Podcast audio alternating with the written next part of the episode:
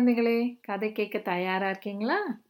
இன்னைக்கு நாம் கேட்க போகிற கதை பேர் முல்லைக்கு தேர் கொடுத்தான் பாரி அப்படிங்கிற கதை. பாரிங்கிறது ஒரு மன்னன் அவரை பற்றின ஒரு கதை. மன்னன்னா யார் தெரியுமா? மன்னன்னா ராஜா. இந்த பாரி மன்னன் பரமு அப்படிங்கிற ஒரு மலையை சுற்றி அதை சுற்றி இருக்கிற சின்ன சின்ன ஊர் கிராமம் இதெல்லாம் ஆண்டுட்டு வந்த மன்னன். பரம் பரம்பு நாடுன்னு சொல்லுவாங்க. இப்போ பிரான் மலைன்னு சொல்லுவாங்க. இது வந்து இப்போ மதுரைக்கு பக்கத்தில் இந்த மலை இன்றைக்கும் இருக்குது இந்த மலையும் அதை சுற்றி உள்ள அந்த ஊர் எல்லாமும் ரொம்ப அழகாக இருக்கும். நீங்கள் மதுரைக்கு போனீங்கன்னா அந்த ஊரை போய் பார்த்துட்டு வாங்க. அப்பா அம்மா கிட்ட கூட்டிகிட்டு போக சொல்லி சொல்லுங்கள் அழகாக இருக்குமா அந்த மலை எப்படி இருக்கும் தெரியுமா? மரங்க நிறைய இருக்கும். பெரிய பெரிய மரம் இருக்கிறதுனால அந்த பாதை வந்து நடந்து போகிற பாதை எல்லாம் கொஞ்சம் வளைஞ்சு வளைஞ்சு போகும். மரம் செடிக்கு நடு நடுவில் வழி இருக்கும். பாதைனா நடக்கிற வழிக்கு பேர் தான் பாதைன்னு சொல்கிறோம் நம்ம. இந்த மலையில் வந்து பலா மரம் தெரியும்ல? பலாப்பழம் சாப்பிட்ருப்பீங்களே அந்த மரத்துக்கு மரத்துக்கு பேர் பலா மரம் அப்புறம் அது ரொம்ப அழகாக பச்சை பச்சைன்னு இருக்கும். அதுக்கு பக்கத்தில் மூங்கில் மரம் இருக்கும். அப்புறம் நெல் செடிங்க வள்ளிக்கிழங்கு செடி இதெல்லாம் நிறைய அந்த மலையில் இருக்கும். அப்புறம் சில இடங்களில் குளம் சுனை அப்படிங்கிறதெல்லாம் இருக்கும். அந்த குளம் சுனையெல்லாம் வந்து தண்ணி தே தண்ணி இருக்கக்கூடிய இடம். அந்த குளத்தில் வந்து அல்லி மலர்லாம் பூத்து பார்க்கவே ரொம்ப அழகாக இருக்கும் அந்த மலை. இப்படியான அந்த மலை இயற்கை வளம் நிறைய இருக்கக்கூடிய ஒரு நாடு தான் அந்த பரம்பு நாடுன்னு சொல்லக்கூடிய நாடு. இப்படி இருக்கக்கூடிய அந்த ஊரை தான் இந்த நம்ம பாரி மன்னன் ஆண்டுக்கிட்டு வராரு. அவர் ரொம்ப அழகாக ரொம்ப சிறப்பாக ஆண்டுட்டு வராரு. அதாவது தன் மக்களை நல்லா பார்த்துக்கிறாரு தன் மக்களை பார்த்துக்கிற மாதிரியே இந்த மரம் செடிகள் மேலேயும் அந்த ஊரில் இருக்க மற்ற விலங்கு மேலேயும் அவருக்கு ரொம்ப பிரியம் உண்டு இயற்கை மேலேயும் அவருக்கு அல்லாதி பிரியம் உண்டு ஏன்னா மலையில் தானே இருக்காங்க. அதனால் எல்லாத்தையுமே எல்லாத்துக்கிட்டேயுமே ஒரு அன்பாக இருப்பார். இந்த மக் மன்னனை தேடி நிறைய புலவர்கள் வருவாங்க. புலவர்கள்னால் பாட்டு பாடுறவங்க இருக்காங்க இல்லை பாட்டெல்லாம் எழுதுகிறவங்களுக்கு பேர் புலவர்கள்னு பேர். இந்த புலவர்கள் நிறைய வருவாங்க. அதில் முக்கியமான ஒரு புலவர் பேர் கபிலர். கபிலர்னு ஒரு புலவர் வந்து நல்ல மிகச்சிறந்த புலவர். அவரும் வந்து இவர்கிட்ட உதவி கேட்டு வந்தார். அவருக்கு ரொம்ப ப பாரி மன்னனுக்கும் ரொம்ப பிடித்தமான ஒரு புலவர் வந்து அந்த கபிலருங்கிற புலவர். கபிலருக்கும் பா பாரின்னா ரொம்ப பிடிக்குமா? அதாவது இந்த பாரி மன்னனை பற்றி சொல்லுவாங்க.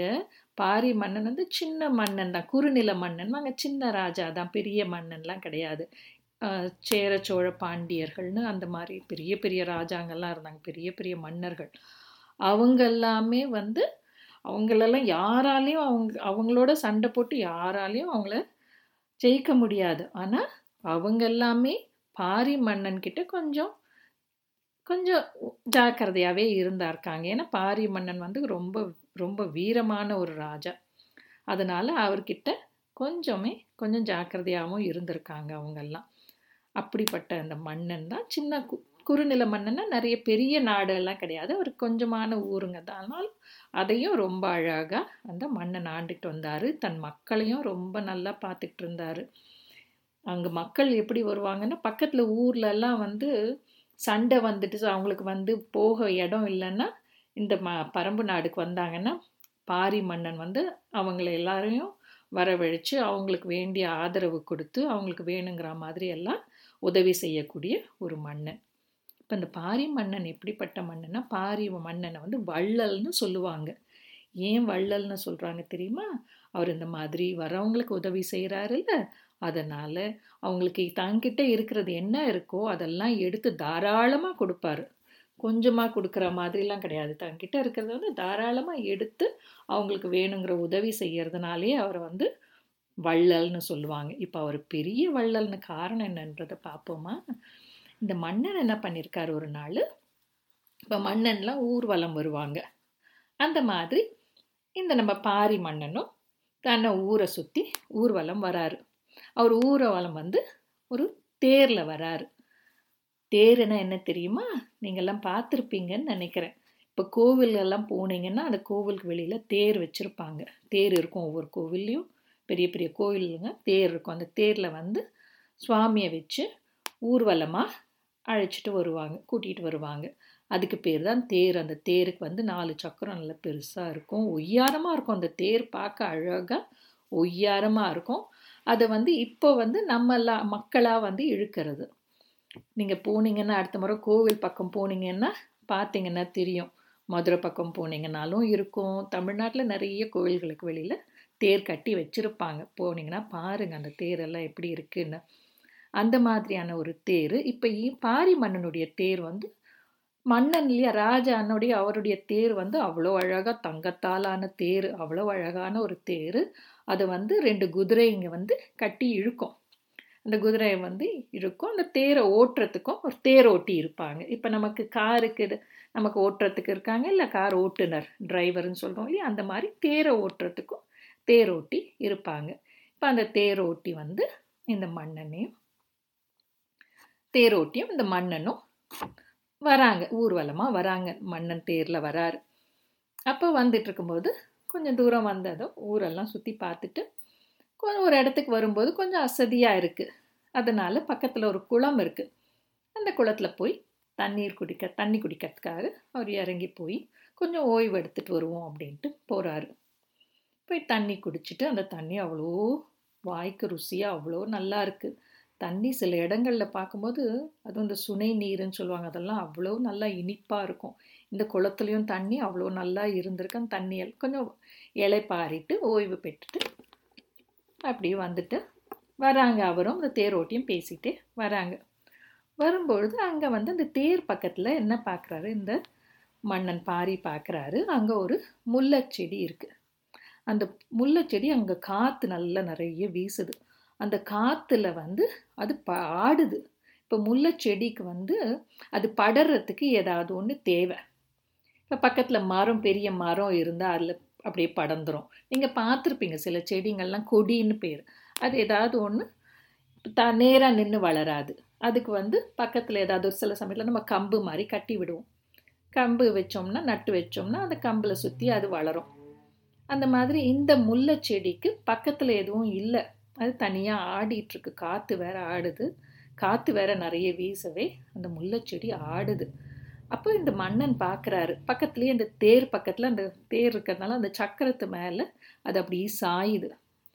அந்த காற்றுல அது மேலே படுது. அது மேலே ஏதோ ஒன்று தட்டுப்பட்டதும் அது மேலே சாஞ்சிரும் இல்லையா? அந்த மாதிரி அது சாயுது. இதை பார்க்குறாரு இந்த ராஜா. இந்த பாரி மன்னன் பார்த்துட்டு ஓஹோ இந்த முல்லைச்செடி வந்து தவிக்குது பார்த்தியா அப்படின்னு யோசிச்சுட்டு அம்மா இப்போ எனக்கு வந்து தண்ணி தாகமாக இருந்தது.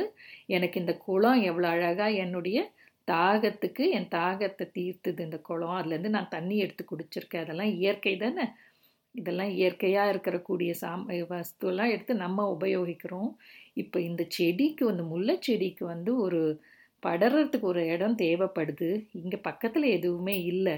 இந்த தேர் ப தேர் இருக்கிறதுனால அந்த தேர் சக்கரத்தில் போய் அது சாய ஆரம்பிக்குது அப்படிங்கிறதுனால இப்போ அந்த நான் தேரை நான் எடுத்துகிட்டு போக மாட்டேன். இந்த தேரில் நான் போல் இந்த தேர் வந்து இந்த முல்லை கொடிக்கே இருக்கட்டும் இந்த முல்லை செடிக்கே இருக்கட்டும் அந்த தேரில் இந்த முல்லை செடி படர்ந்து அது சாஞ்சு வளர்கிறதுக்கு அது உபயோகமாக இருக்கும் அப்படின்னு சொல்லி அப்படின்னு யோசனை பண்ணிவிட்டு அவர் அந்த தேரை அங்கேயே விட்டுட்டு அவரும் நடந்து வராரு. இந்த தேரோட்டி பார்க்குறாரு என்னத்துக்கு ராஜா இப்படி பாரி மன்னன் இப்படி நடந்து போகிறாரு அப்படின்னு யோசிச்சு அப்புறம் பார்த்தா பக்கத்தில் அந்த முல்லைச்செடியை மேலே படர ஆரம்பிச்சிருக்கு.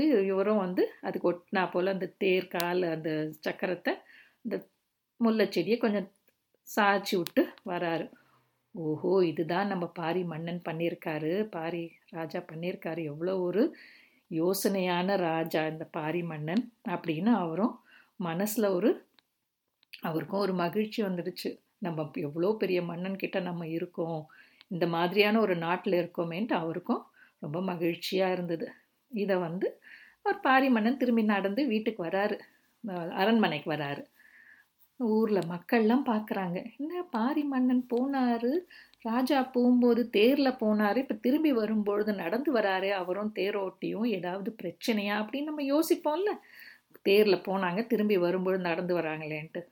அப்புறம் எல்லாரும் அப்படி யோசிக்கிறது தெரியுது இந்த தேரோட்டிக்கு தேரோட்டி உடனே சொல்கிறாரு எல்லார்ட்டையும் அங்கே மக்கள்கிட்டெல்லாம் இதுதான் நடந்தது. அங்கே ஒரு முல்லைக்கொடி தனியாக தவிச்சிக்கிட்டு இருந்தது அதை பார்த்த நம்ம ராஜா உடனே அந்த முல்லைக்கொடிக்கு தன்னுடைய தேரை அங்கே படர தேரை விட்டுட்டு வந்துட்டாரு. அது படர்ந்து வளரும் அப்படிங்கிறதுக்காக அப்படின்னு அவர் சொன்னதும் இது கேட்டு மக்கள்லாம் அவ்வளோ சந்தோஷப்பட்டாங்க. ரொம்ப மகிழ்ச்சி அடைஞ்சாங்க. இப்படியான ஒரு ராஜா இருக்காரே அவரை பற்றி தெரியும் எல்லாருக்கும் உதவுவார் தெரியும்.